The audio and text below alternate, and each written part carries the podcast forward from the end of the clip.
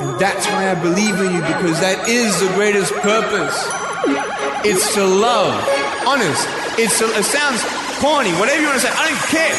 I love people because there is freedom and power in loving people. Hello, all you positive heads out there. Thanks for tuning your beautiful brainwaves into another episode of the Positive Head Podcast, where we have the crazy belief that creating success and happiness is a daily conscious effort, which is why we provide you with a fresh serving of soul food for thought five days a week. I'm your host, Brandon Beachum, and each and every Wednesday you can tune in to hear me interview a different consciousness changemaker that is out there working tirelessly to help catalyze change and expand awareness all across spaceship Earth. On the other four weekdays, you can tune in to myself and my co-host Dalian, giving interpretations of our favorite thought-provoking quotes, sharing a bit of inspiring or mysterious news, taking questions from the audience, and digging into any other mind expansive topics that will help keep your soul fed by tuning you in to positive vibrations on a regular basis. Also, this Positive Head podcast is definitely a labor of love for Dalian and I, but make no mistake, it takes a lot of time, energy, and resources to produce five episodes each and every week for you, our listeners.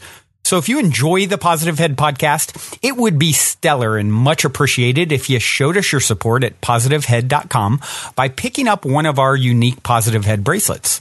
Of course, you would most certainly be helping yourself in the process because it functions as much more than just another stylish accessory. And if you haven't ever seen one, they're really cool, simple little bracelets with our Flower of Life sacred geometry inspired logo. They're actually made out of recycled tires and metal. So our intention is, of course, to do something positive by giving new life to previously discarded goods.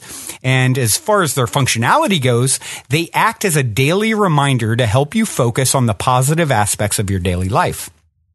The concept was actually inspired by studies that you can read about on our, our website. But besides that, many people believe just wearing something with sacred geometry is empowering in and of itself, uh, which you can also read about on our site. And of course, as the Buddha once famously said, what you think you become. So we believe having something on your wrist that reminds you to keep a positive head, the same way a Fitbit reminds you to keep active, makes a whole lot of sense. Uh, of course, we charge way less than Fitbit for helping you to manage your mental health because we let you name your price for your positive head bracelet. The reason we do that is because our heartfelt intention is to spread the positivity at all costs, first and foremost. That is our primary aim. And we don't ever want money to stand in the way of somebody wearing one. So if money is super tight and you want to pay as low as our cost to get one, no problem. On the flip side, if you love our podcast and just hit the lotto and want to show us your support by paying a million dollars for one, well, that won't hurt our feelings much either, I assure you. Uh, lastly, we also recently added a unique new line of t-shirts that have what we call chemistry quotes written out on them that help to spread the positivity as well. So head over to positivehead.com, check out all our wares, pick something up to show us your support if you feel inclined to do so. All right, all you positive heads, on this week's interview episode, I'm very intrigued and excited to have Jason Quitt here with me on the show.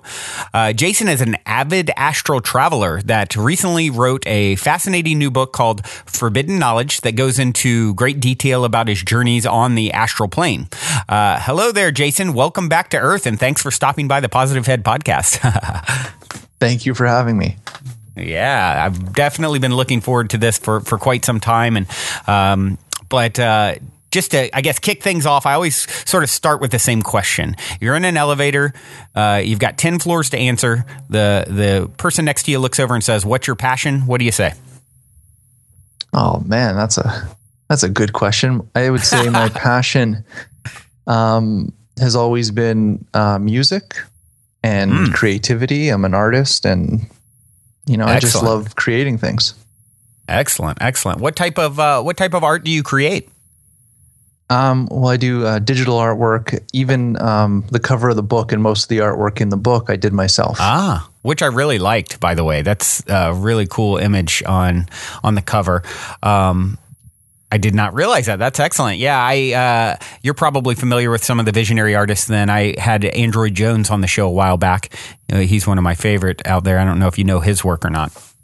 Um, not really. I'll have to look them up. Yeah, you'll have to look him up. You probably will see some of it and be like, "Oh, I've seen this before."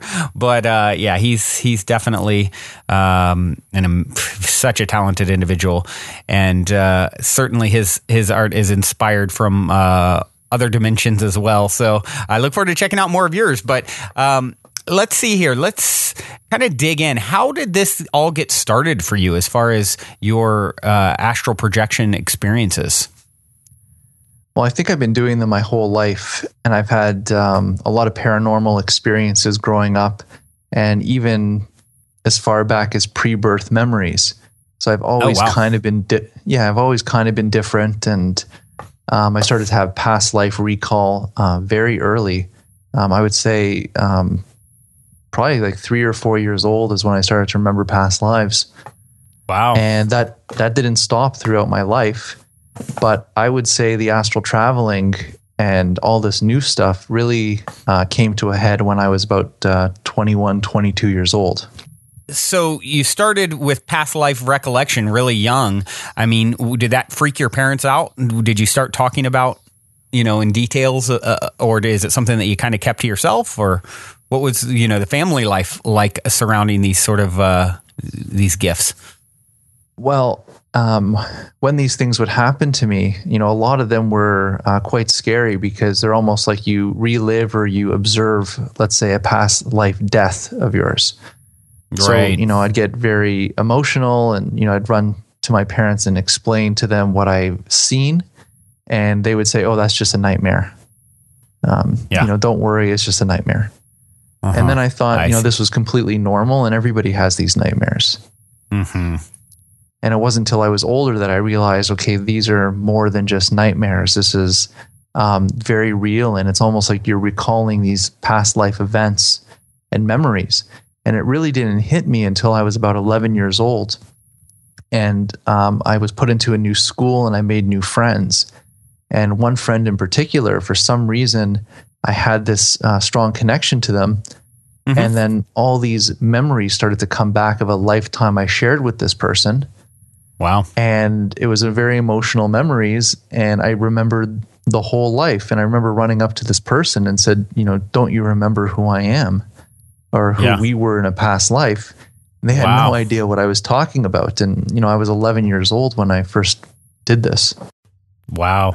That's so fascinating to me because that's something that I've often, Jason, you know, I, I talk about that sometimes with friends or, you know, people that you know relationships or people that you know you have a, a, very strong connection with in this life. And i it almost always crosses my mind hmm i wonder what our history is together. I would love to be able to like dig into the akashic record so to speak and kind of look at okay who were you to me and who was i to you? And you know kind of explore all that. And it sounds like you have had the uh, what an amazing gift to be able to get you know recall of those sorts of things. Now are are they were they things that you could call on, you know, easily, or they would just sort of happen, you know, sporadically? How how, how does it come for you when you when you have that sort of um, experience? Um, I would say it's completely random. Yeah, like I don't meditate or ask for any of this. It'll just mm-hmm. suddenly mm-hmm. uh, hit me. Wow. Um, usually out of nowhere. And you know, going back to the friends and the family, um, what I've learned is that uh, we do travel all the time in these collective soul groups. So the people that we're closest to, the people that come on our paths, um, we usually have this ongoing history with these people. Right. Yeah. Yeah. That's a. It's such a. It's such a cool concept, and it really r- resonates with me. And I, you know, I've had it so many times where I can't. I have never been able to recall the the past life interactions or anything like that, but it just feels, you know, you get that sense of familiarity. Like I know there's like rich history here. I can just kind of feel it, you know? And, uh, so and it's like it's, you ever meet a person where, you know, you just start talking to them and it's almost like you've known each other forever. Yeah. And you have yeah, this very exactly. strong bond almost immediately. Then you know that, you know, maybe there's something more to this person. Yeah. Picking up where you left off almost. And it's, it's like riding a bike, right? mm-hmm, exactly. So your story really gets interesting. I mean, that's interesting in in and of in and of itself. You know, at 11 years old, having that sort of experience. Well, and by the way, before I move on, what was your past? I'm just curious now. What was your past life with this individual? Do you, do you recall now? Oh yes, I do, and it was. Um, I don't even know if it was from this planet um, because there's many worlds with, uh, I would say, human evolution on it. Yeah, and um, it was almost like a medieval life uh-huh. And um, we were knights and we worked beside a king. And we huh. were, um, I would say, we were elite soldiers and we grew okay. up together. We trained together. And um, for some reason, there was almost like a conspiracy that we were going to overthrow this king, which was not true. But uh, the king found out about it and said, you know, either uh, you have two choices. Um, we either kill you on the spot or you fight each other to the death and the winner will continue living. Wow. And we chose to fight each other. And my friend um, didn't want uh, to kill me, and he, he wanted me to kill him. So wow. we decided on that. And when he gave me the uh, the go ahead, I killed him. Wow. Um, so it was a very traumatic memory, especially when you're 11 years old. Wow, that just uh, gives me chills hearing the story. Yeah, that's intense. So I, I actually relived that whole um, series of events. And then when I saw him and I told him this, the whole story, um, I got a sense that he um, believed me, mm-hmm. but he didn't really have any uh, connection or uh, feel for what I was saying. Yeah. Uh, but the interesting thing is, we remained best friends until even today. Um, wow. So we definitely have a, a, strong connection. And I was just talking to him a couple weeks ago, and you know, he said he actually brought it up. He said, "You remember when you, we were kids and you told me that story?" yeah. so he still remembers what I told him. Wow! Wow! That's really, really fascinating. Um, so your story sort of okay so it started all very young for you uh, yeah. and it really took a turn uh, when you got into your early 20s tell us about that well um, f- first of all my whole life I've, I've kind of been ill or sick and mm. I, growing up i've always had these uh, terrible stomach problems okay. where anything i ate would just you know i couldn't really eat anything um, yeah it would really bother me so um, in my early 20s, I was very, very skinny. I was about 40 pounds underweight and I still had trouble eating food. Um, and I looked like I was dying. Like I, I really wow. was like white as a ghost. And um, I then I started to have these uh, problems called uh, sleep paralysis. Mm-hmm. And I would, uh, it's almost like I would feel something come into my bedroom at night and I would feel this presence. And right when I would feel this presence, my body would be frozen and paralyzed. And it was a, a very scary feeling because you're basically uh, screaming inside your mind to wake up or to move a finger or to do something. Yeah. So it was not a fun experience. But this would happen to me almost every single night. And um, you probably hated going I, to bed, right? yeah, it was and I had a lot of trouble sleeping. So it's like, it's almost like I'd stay up all night. And then by the time I actually fall asleep in the early morning, then this starts to happen. So it wasn't really yeah. a fun time in my life. Yeah. And, um, you know, one night I just really couldn't take it anymore. And I was trying to shake myself awake. And I shook so hard that I popped myself out of my body and had an outer body experience. Wow. And what that was like was, you know, I, I popped out of the body and I floated up over the bed and I could see myself lying in the bed and standing at the foot of my bed was a very tall being um, that looked like a, a, dark shadow or a cloaked uh, figure. Um, and this, uh, yeah, this scared me so much. Yeah, one, I, I, wasn't, I wasn't expecting to leave my body. Uh, first of all, and yeah. second of all, I wasn't experiencing to actually see this thing that I felt uh, walking into my room every night. Yeah. And it really looked like a grim reaper. And like I said, I was, I felt like I was close to death anyways. So this Yeah. really shocked me, like I like I just died or something. But it's Yeah. it scared me so much that I got sucked back into my body and woke up.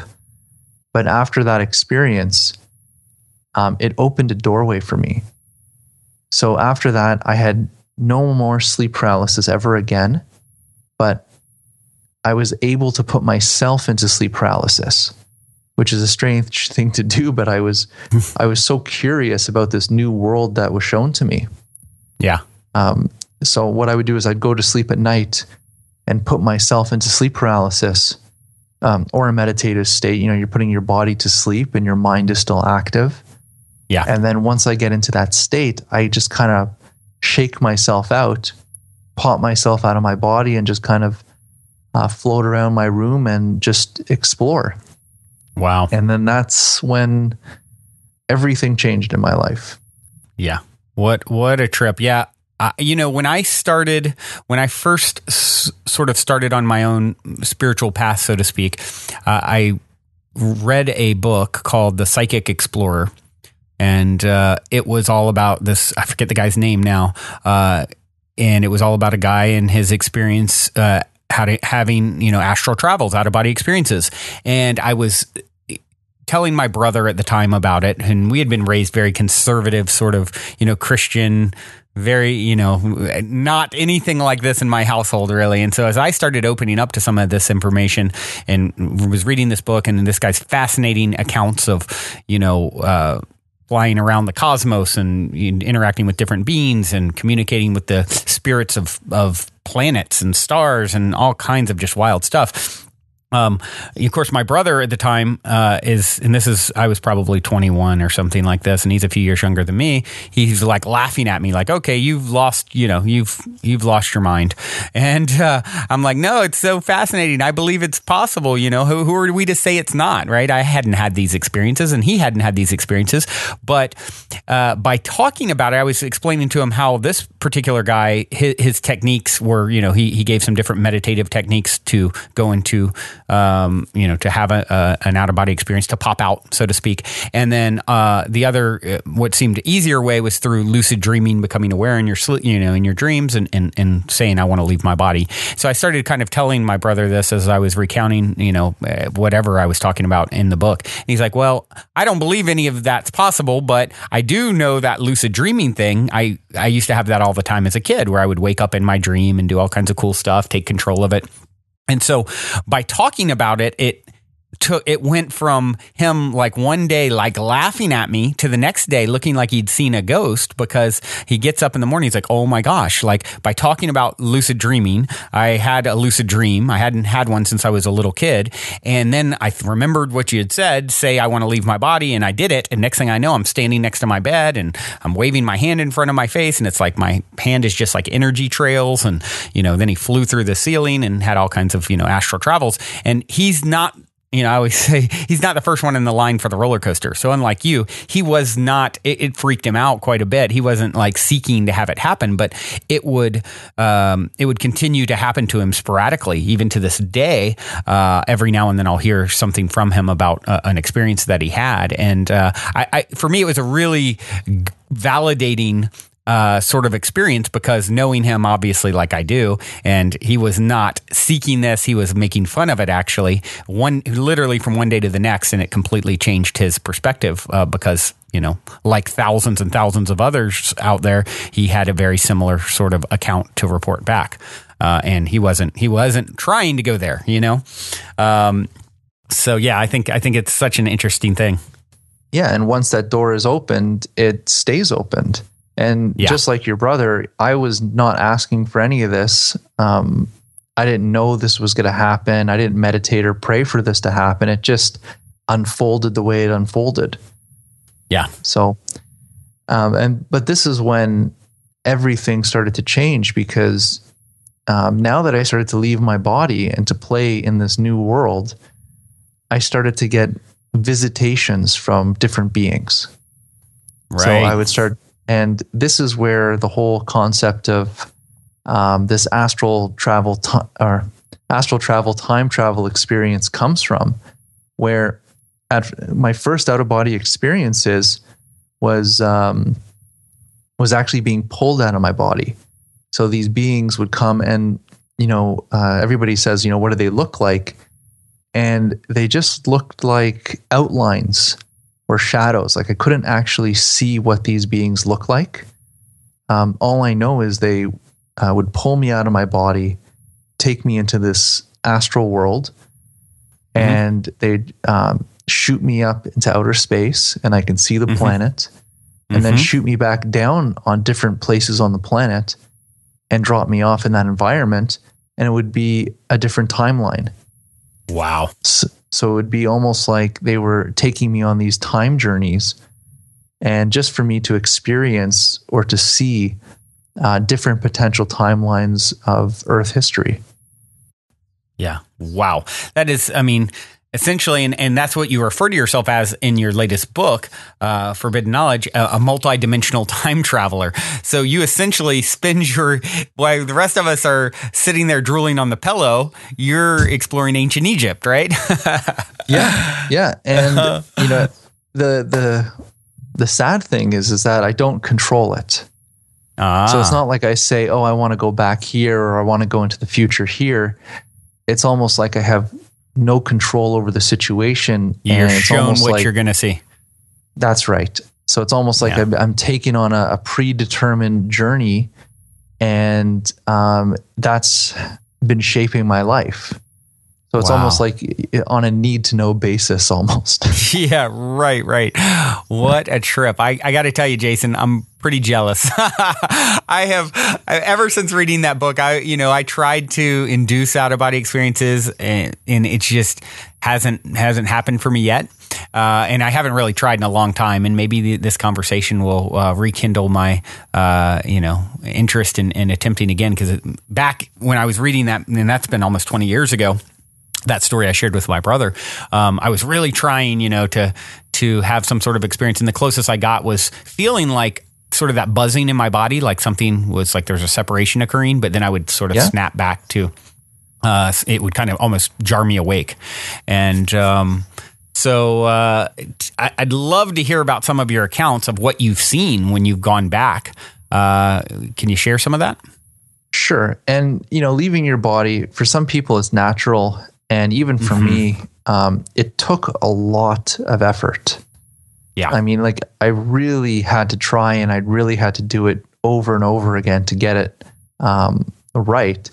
And even if I haven't done it in a long time, um, even uh, yesterday morning, I was playing with leaving my body and I haven't done it in a little while. And it was um, sometimes it's very difficult.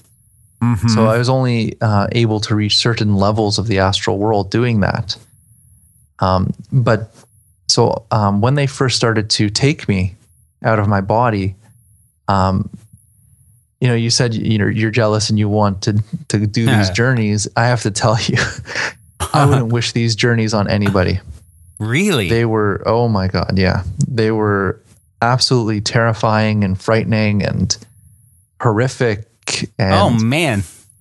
Yeah. So basically, um, for some reason, the journeys through my life, um, I would say 95% of them were not happy. oh wow. So I would I would be taken and shown things that I really don't want to see. But, you know, I was told later that this is all part of the healing journey and I need to yeah. go through all these processes to let go of this karma or these things that I'm holding. So, leaving your body and all these uh, things is actually part of this uh, healing journey to uh, become this multidimensional being. Because yeah. Uh, essentially, we're all multidimensional beings.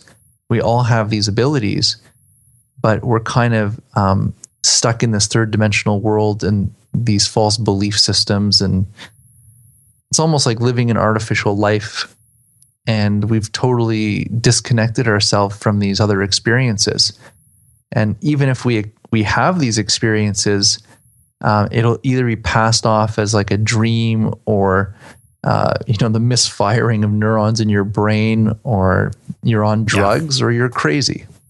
right. So right. So uh, most people don't get past the stigma of seeing beyond the third dimensional reality. Yeah and then the few that do uh, not only go through that, but then embrace that other side, um, you know, they learn a whole lot about themselves and you know, the history of the world. Um, you know what life really should be like. And like I said, the the first experiences that I've had, um, they were quite terrifying, and that's because I was taken into future timelines where it was almost like being shown the uh, end of the world events. Wow. So there, it was almost like uh, prophetic visions. Like, you know, you, you read in the an- ancient text, all these people would be taken and shown uh, great wars and cataclysms and, you know, the real nasty stuff. Right. And so the, the way it would work is they would drop me off in these environments. Let's say it's the future, and uh, it's almost like I'll be fully immersed in that environment. I'll have all my senses and I could experience everything, but I'm just an observer. Mhm. I can't interact with the environment at all. And I guess I'd be invisible to anybody seeing me. yeah. And um, they would just leave me there to experience whatever is taking place. And then when um, they think I've seen enough, they pick me back up and take me back to my body. So, like I said, these were not controlled. Um, like I had no control over anything. It was almost like I was uh, just being pulled and said, "Okay, here you go, Jay," and then experience, and then you've seen enough. We're taking you back. Yeah. Yeah.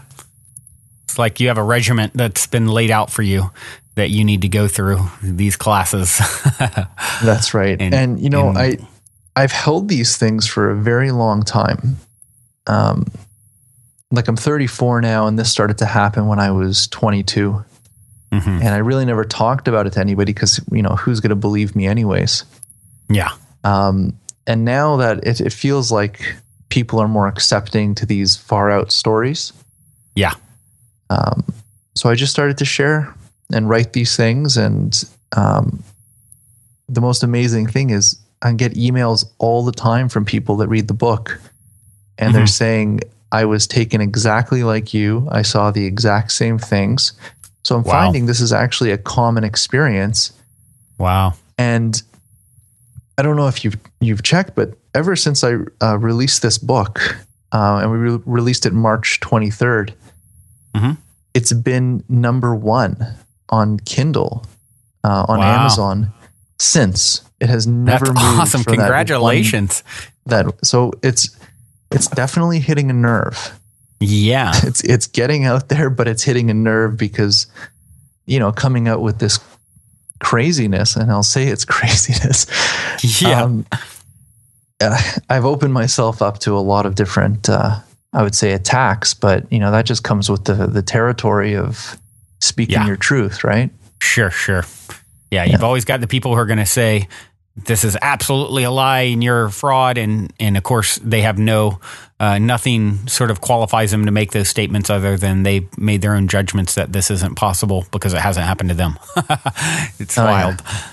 And I've, I've heard a couple times that you know I get all my information from Stargate Atlantis, which is pretty, which is pretty great. I need to start watching that show because yeah, it might yeah, be a really save- good show. shortcut. Yeah. So, can you share with us some of the things that you've seen uh, in these uh, past and future timelines? Sure. What do you want? The past or the future? Both. Choose your whichever one you want to go into. What, how about you start with the past and then share some of the future? Okay, so um, the interesting thing about the past is that um, we are here in this timeline reliving all the karma that has been generated from all these past lives. So Hmm. there have been events that have happened in our past.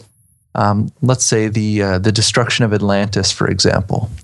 Mhm. That karma, whatever was going on on the planet back then, which was very warring, which was very controlling, manipulative, um, even back then, they had extremely high technology. They were connected to different star nations. There was trade between uh, different planets back then. Wow. And um, we used a lot of technology back then for wars. And one of the best technologies we had was the control and manipulation of the weather of the planet. yeah. And we used that to war on different uh, offshoots uh, around the world. And um, we changed the weather so much that you know we really messed up the world and uh, brought on our own destruction. And that same Wow. thing is happening today. So we are still manipulating the weather. We're uh, geoengineering the planet. Uh, we're using a lot of advanced warfare that most people don't even know about, and it's completely making this planet unstable.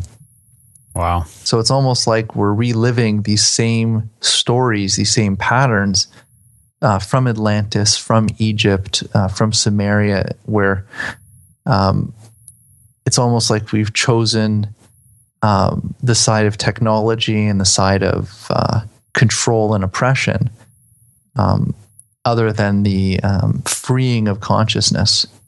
So there's people like us who uh, continue to reincarnate um, to say, you know what, we're going to choose the side of freedom and we're going to teach people the methods of um, letting go of these past patterns and karma so that maybe we can change the timeline so we don't have to continually repeat these same patterns from the past.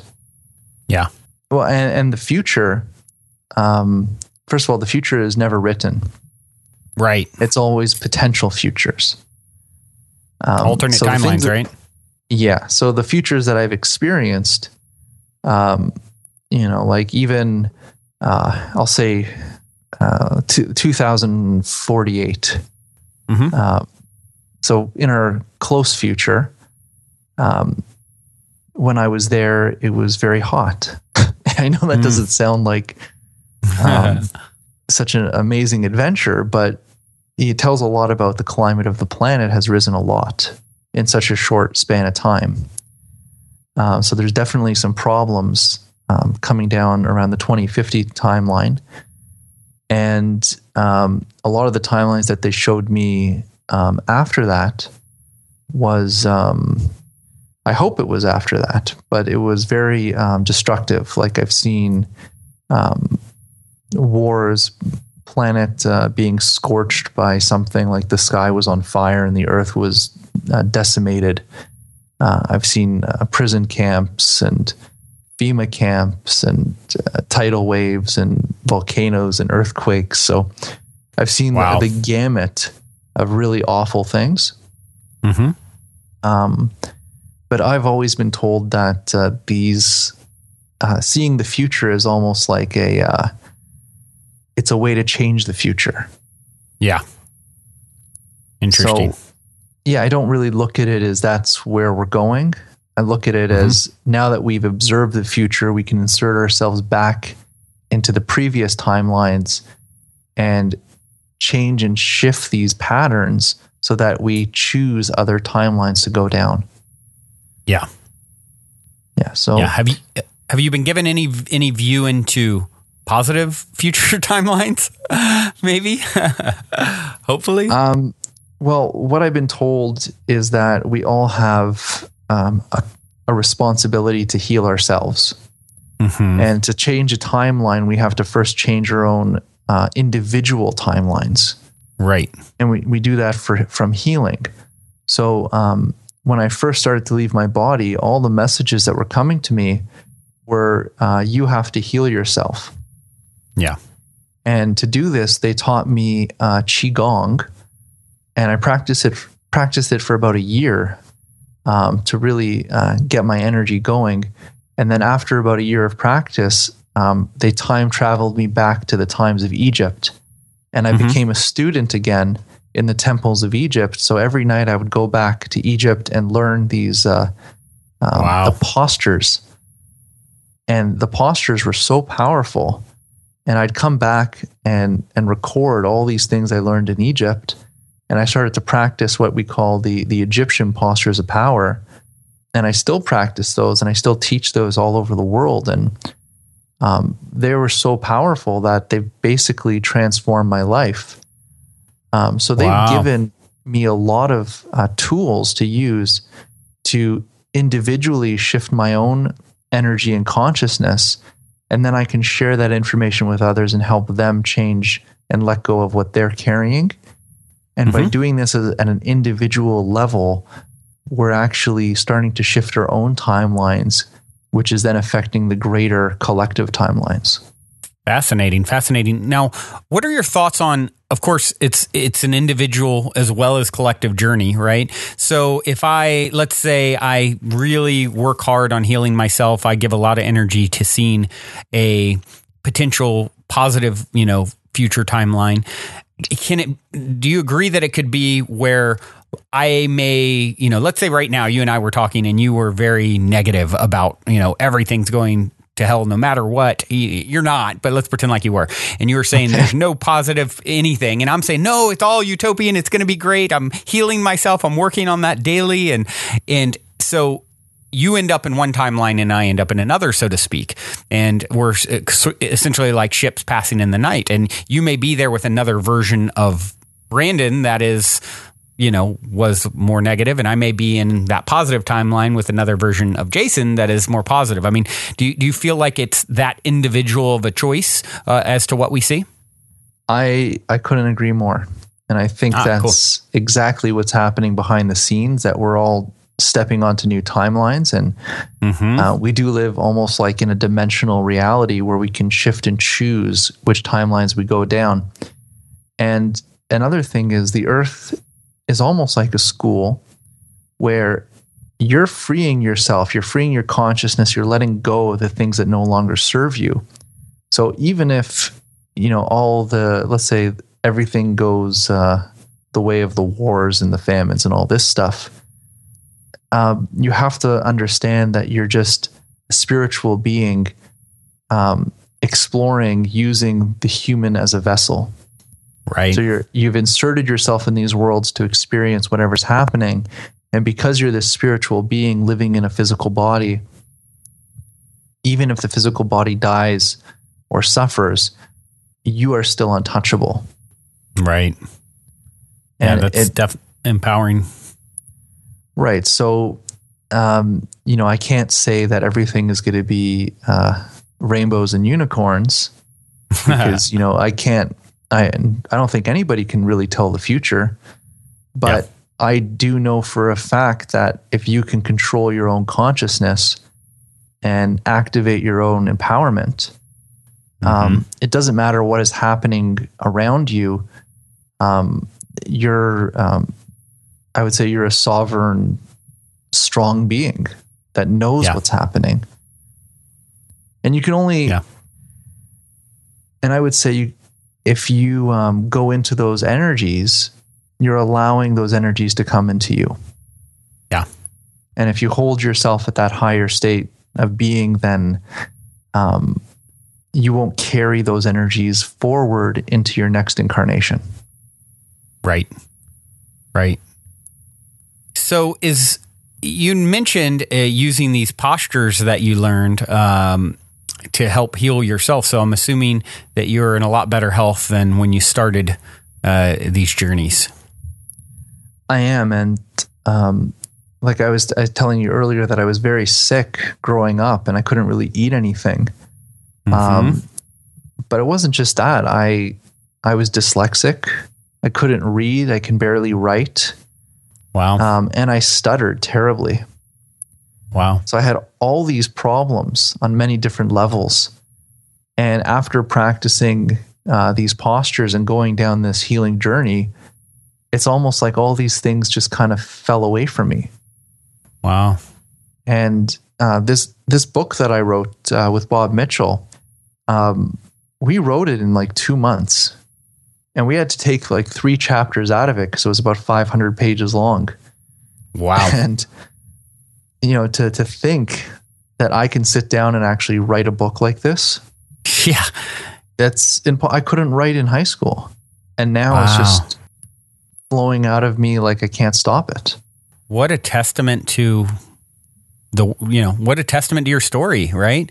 That is mm-hmm. such a such a beautiful um yeah, that's just so so profound to hear. So you must uh, you must feel really good about overcoming those obstacles. And it certainly makes me intrigued to read the book. I mean, is there anything that you can share about that that would be helpful to the listeners as far as you know what you talk about? And obviously, if they really want to dig in, it's Egyptian postures of power, correct? Yeah, the Egyptian postures of power, and um, you know, the the whole message in the book is it's just basically um, we need to take responsibility for our own minds and our own actions, and we need to take responsibility for our own healing. And it's almost like we're we're continually caught up in this pattern of woundedness where um, you know we're always angry with someone. There's always drama. There's always things going on behind people's backs. Yeah. And we're it's almost like we're stuck in this loop and once you step out of it or when you attempt to step out of this loop there's so many things out there that want to keep you in there Yeah. um, that it really becomes a fight for your life Yeah. so when i when i started to leave my body and i started to learn that there was actual uh, beings or, or dimensional beings that could influence your mind and connect with your energy bodies to manipulate you and take your your energy when i when i found that out as actual fact Mm-hmm. what am i going to do i'm going to stop this from happening right Yeah. I'm gonna I'm gonna figure out a way to get these beings off me. Many people call them entities or attachments or Mhm. uh, demons or whatever you want to call them.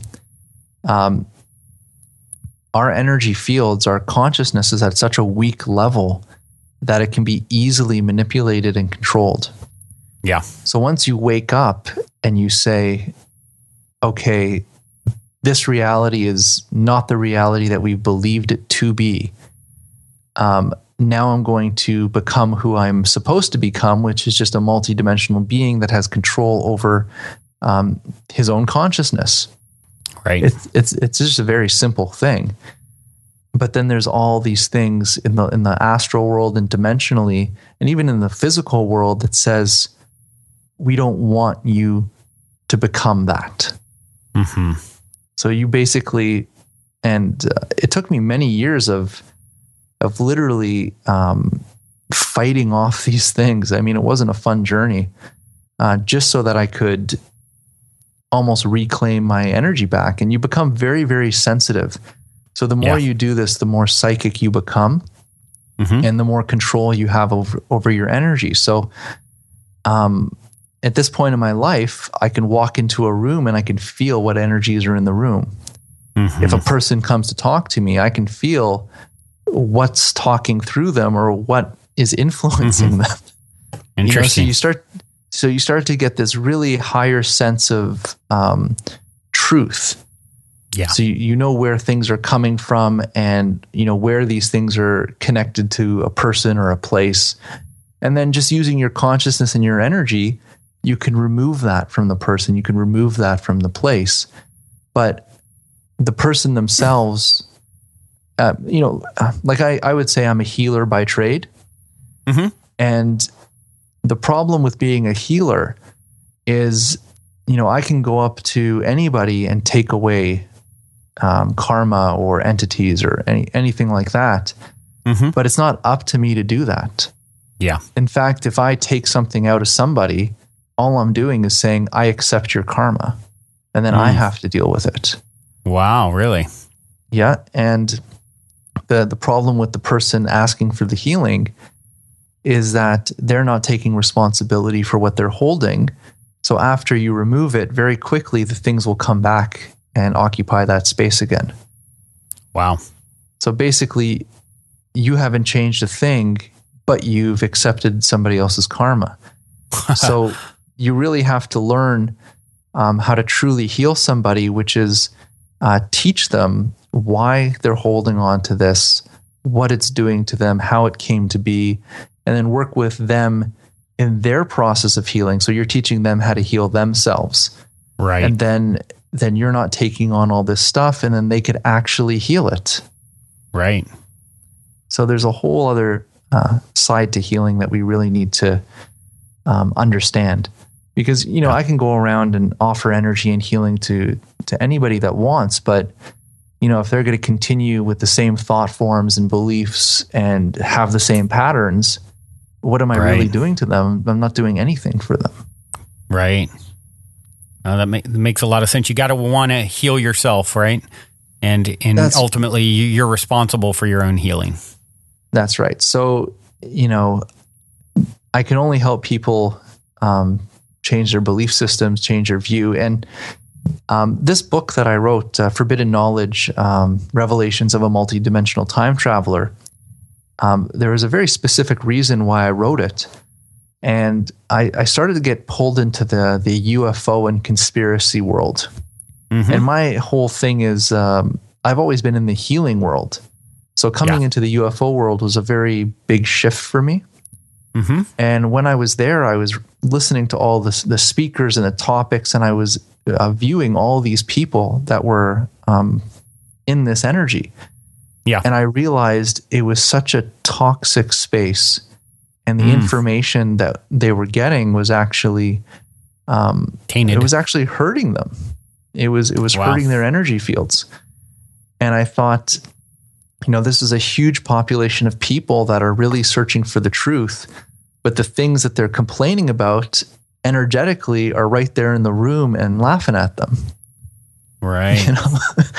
so wow. I thought, okay, you know, I need to reach this audience. So I went outside my comfort zone and I started to write about um, the different conspiracies or the different uh, agendas that um, have been talked about regularly. But I came at it from a perception of healing. I came right. at it from a higher dimensional uh, perspective of why this is happening, who are the players, what's the history here that we don't know about. And since I've gone through this process my whole life and I've dealt with all these beings um, and have had direct experience with what people would call um, these alien uh, races, mm-hmm. um, I've learned so much from those experiences that I'm almost trying to take them out saying, okay, you know, this is the beginning of the experience is learning and understanding and being in fear. But yeah. the reason we need to know this is so that we can go back into our ancestry and heal ourselves and release the karma because all these beings, um, you know, we can call them uh, grays or reptilians or um, any of these negative things out there. Mm-hmm um, they're really us. Right. They're just a different version of us. And if we continue to fight with them and continue to uh, hold this resentment and anger towards them, we're never going to heal. We're never yeah. going to stop this cycle. Because, and people don't like to hear this, but um, these beings that are very negative, they will actually incarnate into human form and lose their memories of who they were so that they can work out their own karma so that when yeah. they reincarnate back, they're no longer the same being. And this is how this whole evolution of consciousness works. Wow. Yeah, that, that makes a whole lot of sense. It's what you resist persists, right? And you know, bring love to the space. It's all it's all an extension of self. So it makes total sense uh, what you're saying, and that we need to look at it from a perspective of anything that is negative is really just hurting and how do you you know see it for what it truly is and and not you know fear gives it power right it absolutely does and um and i'll tell you um because i know you're interested in astral traveling is when you say astral traveling it, all you're saying is you're uh, entering into another dimension of space mm-hmm. that's that's it but there's different rules in these various dimensions. So if you go and leave your body and go into these dimensional worlds, what you carry with you will have different effects in those worlds.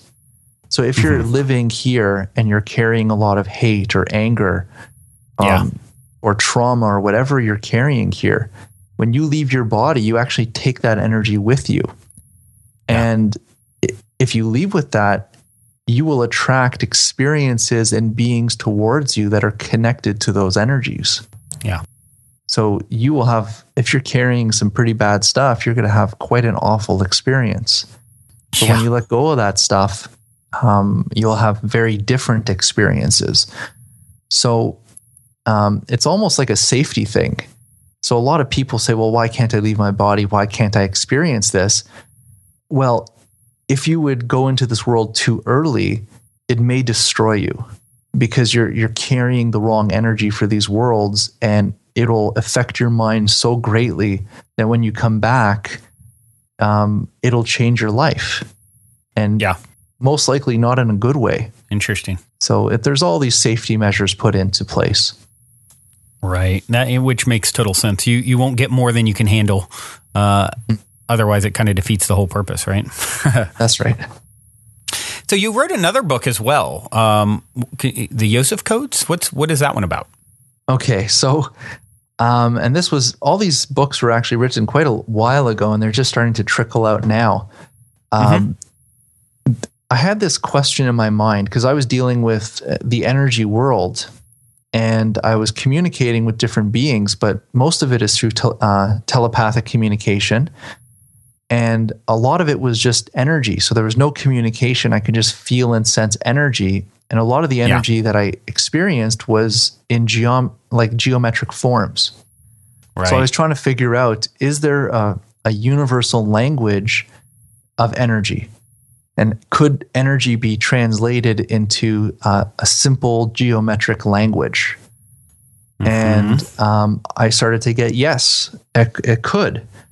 So I, I started to play with this communication and say, okay, um, give me the the translation in geometry, um, what the root chakra energy is like when it's healed, and then I would get this code, uh, Wow. this geometric code, and I would. Uh, because I'm an artist and I have all these computer programs, I would uh, lay it out in the computer to get these geometric forms.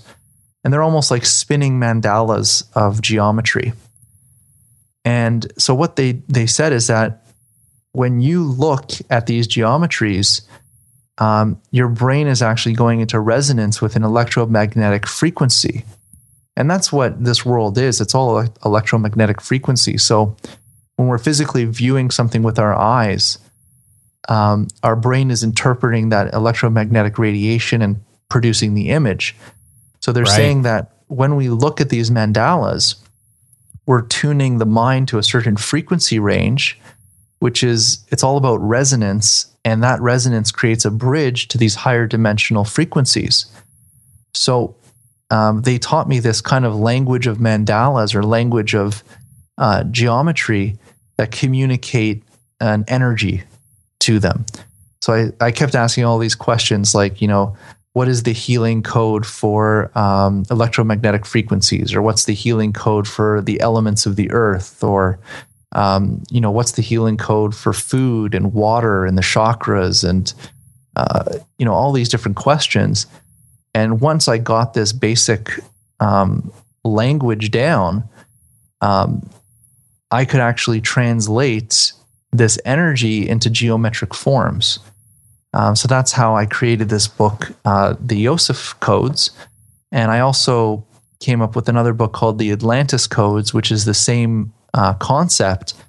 But with Mhm. the Atlantis Codes, it was um, um, what they kept telling me is that, and I touched on this earlier, is that we keep living in these karmic cycles from our ancestry. And we have such a shock and trauma in our energetic field um, that dates right back to Atlantis that we can't get out of these cycles.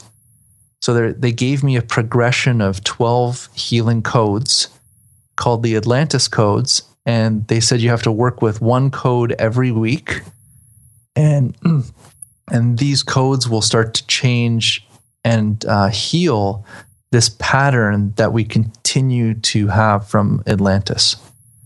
So everything that Wow. I've been putting out, like the Egyptian postures or uh, the Yosef codes or the Atlantis codes, it all has to do with um, here's some healing work. Um, go and Mhm. practice it, meditate with it, do the postures because you're starting to take responsibility for your own healing.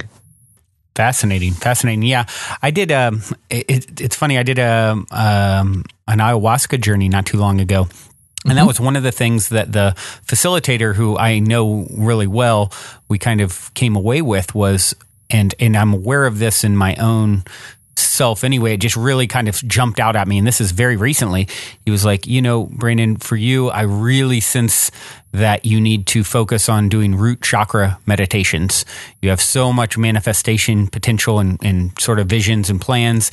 And, um, but grounding that, you know, not just being so up in the clouds is important. So uh, I've had multiple indicators uh, recently in regards to, to, that. So what you're saying is I would take these uh, geometry that you've sort of drawn out and use that as sort of a mandala to meditate upon when I'm doing a root chakra meditation. Is that correct? That's correct. Um, and if you want, I'll send you one for the root chakra after this interview. And ah, but even doing great yeah, but even doing qigong, uh, doing like everybody's energy field has uh, distortions in it. Mm-hmm. Doesn't matter who you are. We all have these patterns and memories and and these distortions in our energy field. And when energy enters our energy field, it has to pass through these distortions. So yeah. we actually view our world and our perspective of the world and who we are is filtered through the distortions of the wounds that we carry. Right. So we we we we create the world that we hold within us, basically. Yeah. So using qigong or using these codes, what we're trying to do is we're trying to move these distortions out of the body or correct these distortions so that we can change the way we view and see the world and ourselves and through that, we have incredible transformations and healings. Wow. So, Qigong is another that you would really highly recommend for anyone sort of uh, consciously looking to clear up any blockages in any of anywhere in their system, right? Yeah. Like, like I said, it's like um, these were the things that were given to me. So, mm-hmm. you know, I was having these outer body experiences and meeting all these different beings, and they basically were saying to me, um, man, you got to heal. Yeah. Like you're gonna, you're not gonna have a fun time doing what you're doing if you don't take care of this stuff. Yeah. And they had to literally teach me from the, you know, the ground up, saying, "Listen, do the qigong." Mm. Here's some mandalas. Here's some therapy. Here's some essential oils. Here's some crystals. Use these to correct your energy so that you will have the right energies. So when you leave your body, you're doing the right things. Right. You're not being pulled to all these different places, which can actually affect you in negative uh, ways. Right. Right. Very, very fascinating. Now, you're also working on a magazine as well. Is that correct? Um, right now, I've stopped just because um, we're doing. I actually we're starting to do a new book um, that's the next oh, wow. level of this uh, forbidden knowledge. And I can't really talk too much about it um, mm-hmm. because, you know, the forbidden knowledge is a very, um, I would say, spiritual, energetic book. Mm-hmm. Um, whereas the next book, it's going to be very physical. Okay. It's going to be very, um, very historical, very physical. Um, but I can't really go into too much detail. But uh, hopefully, it's going to be released by December of this year, and um, but I'm still involved. You're referring to Tesla magazine, right? Right, right. Yeah, so I'm still involved with the Tesla people, and we're actually going to be doing uh, this event called Tesla Mania uh, here in Ontario, Canada, which is a week long event around Tesla's birthday, around July 10th. Um, that celebrates his life and his achievements and there's many many different uh, people coming to show their new tesla technology and healing devices. And i think we're even getting uh, the band tesla to to play the last night. So it's going to be quite a fun week of tesla stuff. And uh, but you know anybody could download. I i, I designed um, three tesla magazines so far. And mm-hmm. if they go to my website thecrystalsun.com they could actually download each one of those magazines for free and check them out. Ah, excellent. The Crystal Sun is is the site you said. Yes, the Crystal okay. Sun S U N dot com. So excellent. And there's excellent. lots. Yeah, there's lots of uh, cool stuff on there. But the thing with Tesla um, that I find so fascinating is that he had the answers to so many different things, not just electricity. hmm And um, he had so much information on healing, and he created all these different healing devices, hmm and nobody knows about them. So there's this Wow. whole history of of Tesla trying to heal people in the world, and it was totally hijacked by um, I would say the medical associations, and basically Tesla medicine was outlawed and taken out of all schools um, by the 1930s Wow. Because uh, Tesla medicine was getting so popular back then that it was overtaking all medicine. Wow. So they really had to put the stop to that. yeah, I've never heard that. That's fascinating. yeah, there's a there's a big big movement, and uh, he discovered some incredible things about um, high oscillating frequencies, um, creating ozone and pulse magnetic fields uh, effect on the bodies and the minds, and basically he found alternatives to uh, medicine that is highly uh, it was much more effective, and there was no side effects. Wow. So They got suppressed and it was, yeah, and it was very, and it was f- almost free. Wow. And you, it would heal you. It wouldn't make you dependent on it, which is a huge difference. Like medicines don't heal; they just make you dependent on it. right. So he- tried to correct that, and that that's kind of like the focus of the magazines because most people don't know that history of Tesla. Um, Yeah, so I wasn't familiar. we really, yeah, we really wanted to focus on the healing aspects of his uh, uh, inventions. And so, what are your thoughts on on all of that? So you you feel like we'll see a reemergence of uh, some of this stuff, and and as far as his, of course, his free energy work, which is much more well known. Do you see, um, you know, a reemergence of all of this stuff continuing and and sort of having an effect on our future? Uh, yes. Um, in fact, since we started the magazine, um, there's been a, a huge uh, burst of uh, companies coming out with uh, Tesla devices like pulse magnetic field generators or um, light technology, and you know they're they're getting out there. They're still considered experimental devices, but there's some companies now like. Um, there's a company called Centurion Systems, which is actually uh, a Canadian company, Mhm. and they've been Health Canada approved since the 70s. And they just make Tesla coils that put out magnetic fields that heal um, the skeletal system, the muscle system, the circulatory system, and um, they've been approved. Um, so your doctor can definitely prescribe. Um, Wow. Here's a test. Here's a Tesla device. If you have a broken bone, go heal your broken bone with a Tesla device. Wow. And there's um, I, I don't I think it's still illegal in the states.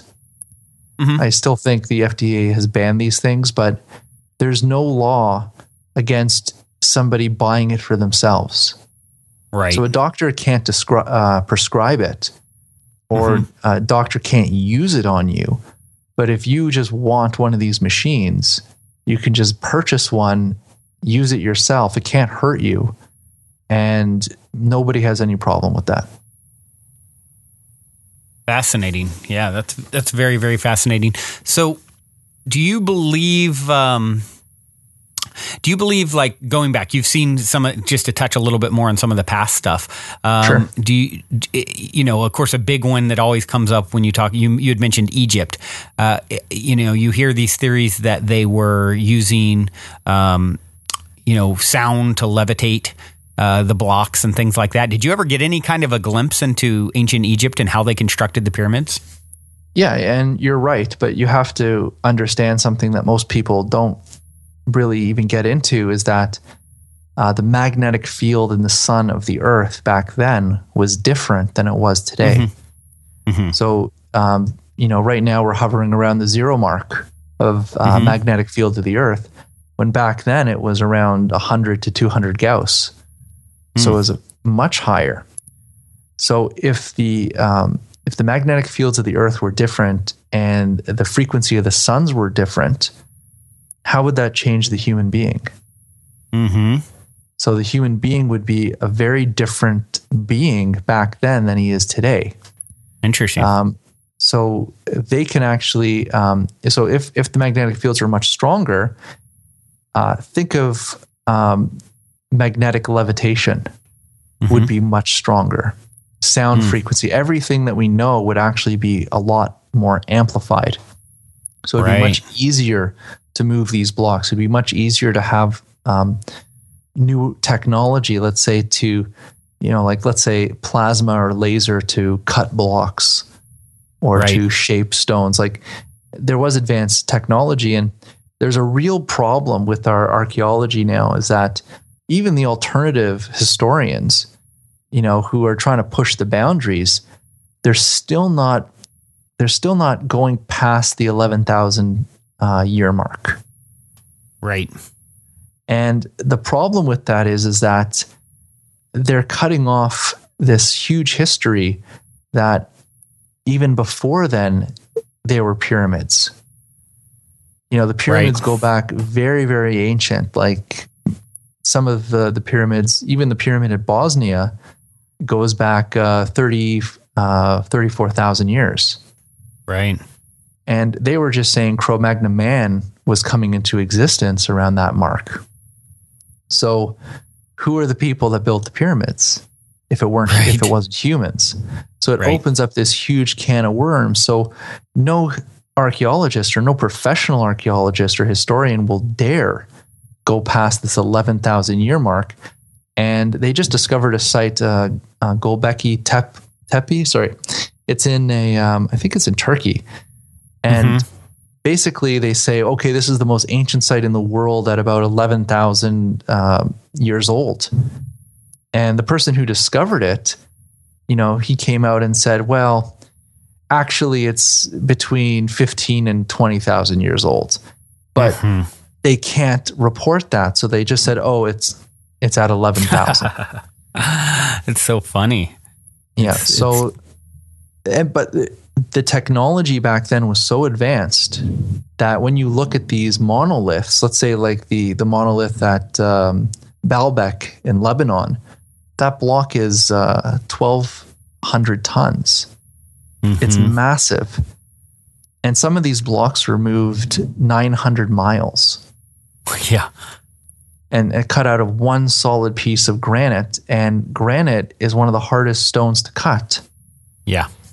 And they you know they show us pictures of them with stone tools and copper chisels cutting these blocks which is basically impossible. It can't be done. Yeah. so so did they have advanced technology? Were they from previous civilizations? Absolutely. Did they have connection to the stars? They actually may have come from the stars. Right. so it may have been a solar or galactic community that was on Earth at that Mhm. time. And we're really not supposed to know about that because, you know, we can talk about UFO in the skies right now, Mhm. say, oh my God, aliens are visiting the planet. But we can't talk about, well, um, they've always been here. There's times where they were present and working with us or oppressing us or freeing us right. and or even terraforming the planet using pyramids um, so that we have the right climate where we could actually survive on this planet right. so it opens up a huge can of worms that we're not supposed to know about you see, uh, you know, and and I know, as you said earlier, no one can see the exact future, especially considering there's all sorts of sorts of alternate timelines. But curious if you, what your thoughts are, if there will be, obviously, with the internet age, it's a lot more information flowing freely. People are a lot more skeptical of what the establishment tells us about history or extraterrestrials and all these things. I mean, do you see? Foresee a big breakthrough coming where it's like sort of uh, coming clean from the governments of the world? A lot of people are saying that's out already happening and Yeah. that's what i completely fear.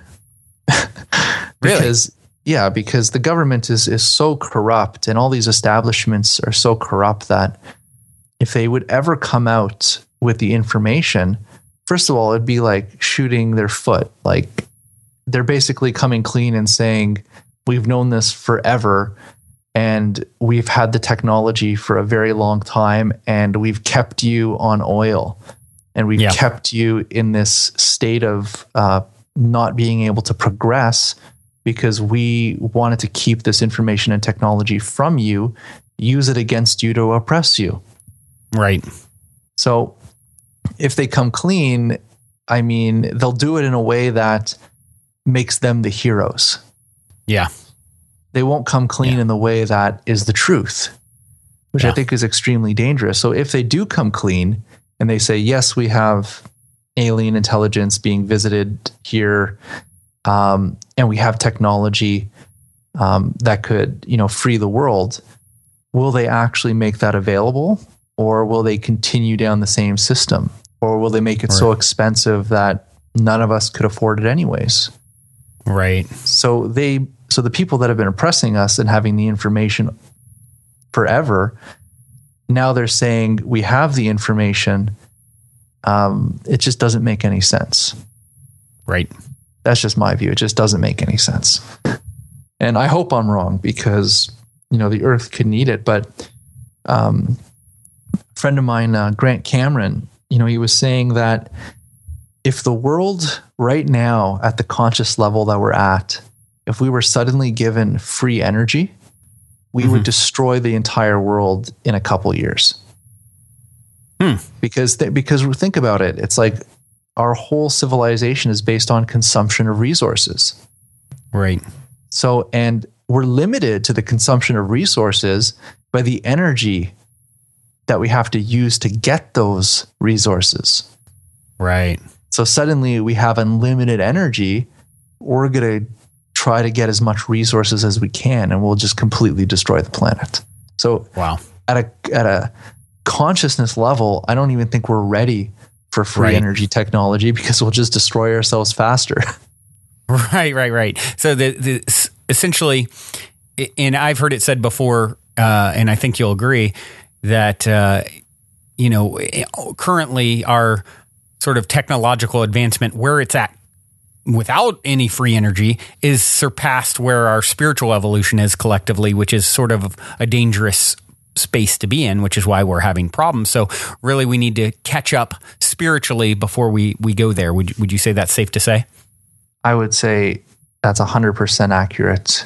And it's unfortunate because, you know, maybe we have all this technology, but we know what would happen if we would receive it at the level of Mhm. consciousness that we're in. Like if we're get, get it given, uh, you know, zero point energy, think of the weapons we could create. Yeah. Right. You know, right. you know, we talk about uh, nuclear bombs.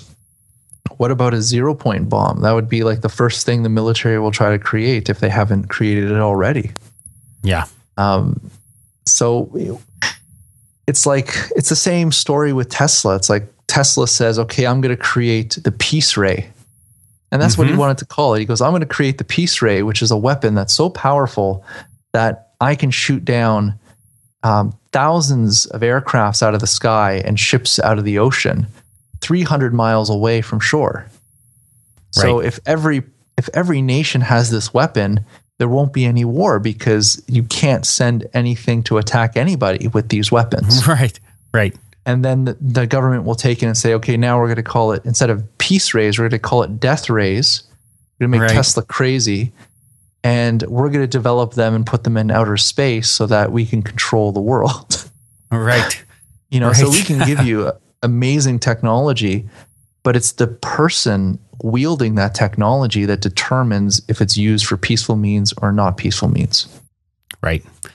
Do you believe that there is a spiritual revolution of sorts happening where, you know, this uh, raising of consciousness that is so necessary for us to, uh, you know, visit a timeline that is one we would want to visit? Do you think that is uh, that's happening? It's happening really fast. Yeah. It, it's really happening fast. And I remember um, the reason I'm so reserved about this information is that I remember coming out with this information, um, I don't know, like maybe 15 years ago. And it's like I couldn't even talk about Reiki healing back then or Right. yoga. Like people would kind of snicker and laugh at that. Right. And now it's almost like the norm. Everybody knows about yoga, everybody knows about Reiki healing.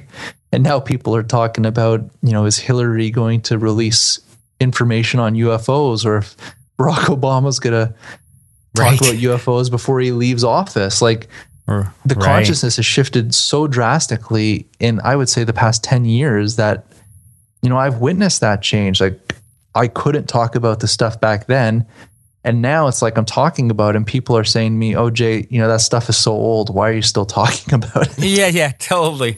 totally. it's funny, huh? Yeah, I've definitely experienced the same thing. Uh, and, you know, one of the theories that I've heard, and curious what your thoughts are on this, is that we're, of course, we're on a spaceship hurtling through the cosmos and we're entering a new, uh, area locale i guess where the vibration is elevated um, and as a result that's causing sort of the you know reaction in our DNA and cells, uh, you know, to, to causing us to elevate our consciousness and vibration. Do you think? Have you heard heard this? And what do you thought? Your thoughts on that? Yeah, I've heard that um, since uh, the 2012 mark. Um, basically, we've entered a new energy in space, and what it's doing, it's reactivating the pyramid structures, not just on Earth, but throughout the solar system and in different um, constellations as well. Which you know, there's pyramids everywhere, basically. Mm-hmm. And what it's actually doing is it's activating dormant DNAs in our body to um, resonate this, I would say, this ancient star consciousness to push us forward in a in a certain evolutionary evolutionary pattern. And um, there are many people that will resist this change, Mm-hmm. and by by resisting this change, um, people are actually going to get sicker. Um, they're going to get crazier, uh, more violent. Um, so there's going to be a a much more distinct polarity coming on the planet of people that are really into this um, new Earth kind of consciousness of healing. And you'll Mhm. have this other polarity that is just more angry and wants more power. So there's Yeah. be it's almost like um, the polarities are both sides are getting stronger at this point. Interesting. Interesting. Now, one of the questions that I like to always ask Jason, and uh, I'll put it your way, and, and I know uh, you've got plenty of uh, positive paranormal stories. So, uh, one Yeah. of the, the things that I'm very uh, intrigued by is is profound stories of synchronicity or serendipity. Uh, do you have a, a good story like that for us to share? Oh, my whole life is synchronicity. and you just got to go with it. But um, oh, a good story with synchronicity. I'll just say that, like, I just have so many, but I'll just say that um, when you're in the flow that you're supposed to be in, when you're in Mhm. your, when you're walking your path, mm-hmm. it's almost like the universe aligns everything for you. Right. So it's like when I need something, I don't say I need something. I know that my next step, I'll receive it. And the Right. universe will provide it for me. Right. And I'm telling you, I've been living that life for about 10 years now. And Never fails, huh? it never fails. Like, it's like, let's say, you know, I don't want to use such a, a, a physical um, thing, but it's like, let's say I get this weird bill in the mail and I'm like, oh my God, I owe $500. And then like I put the bill down and, and I go and check the internet and someone buys a $500 crystal off my site at the exact same time. right. you know, so it's almost like I needed it, it's there. Yep. And it, it's a very physical uh, description, but even with people, um, like you'll meet the right people at the right time to put you on the right path, and it just never fails me. It's it's like Yeah. I'm com- you're like once you're decided, okay, I'm on this path of um, giving. I don't want to say giving up to the universe, but allowing the universe to Yeah. unfold your Yep. journey. And once you've made that decision, your life changes and you never Yeah. need or want anything because anytime anything is needed in your life, it's literally right there in front of you, right when you need it. Oh, and here's another amazing example. Um, I was uh, in Japan last year and um, I was doing a talk and someone at the talk left their umbrella.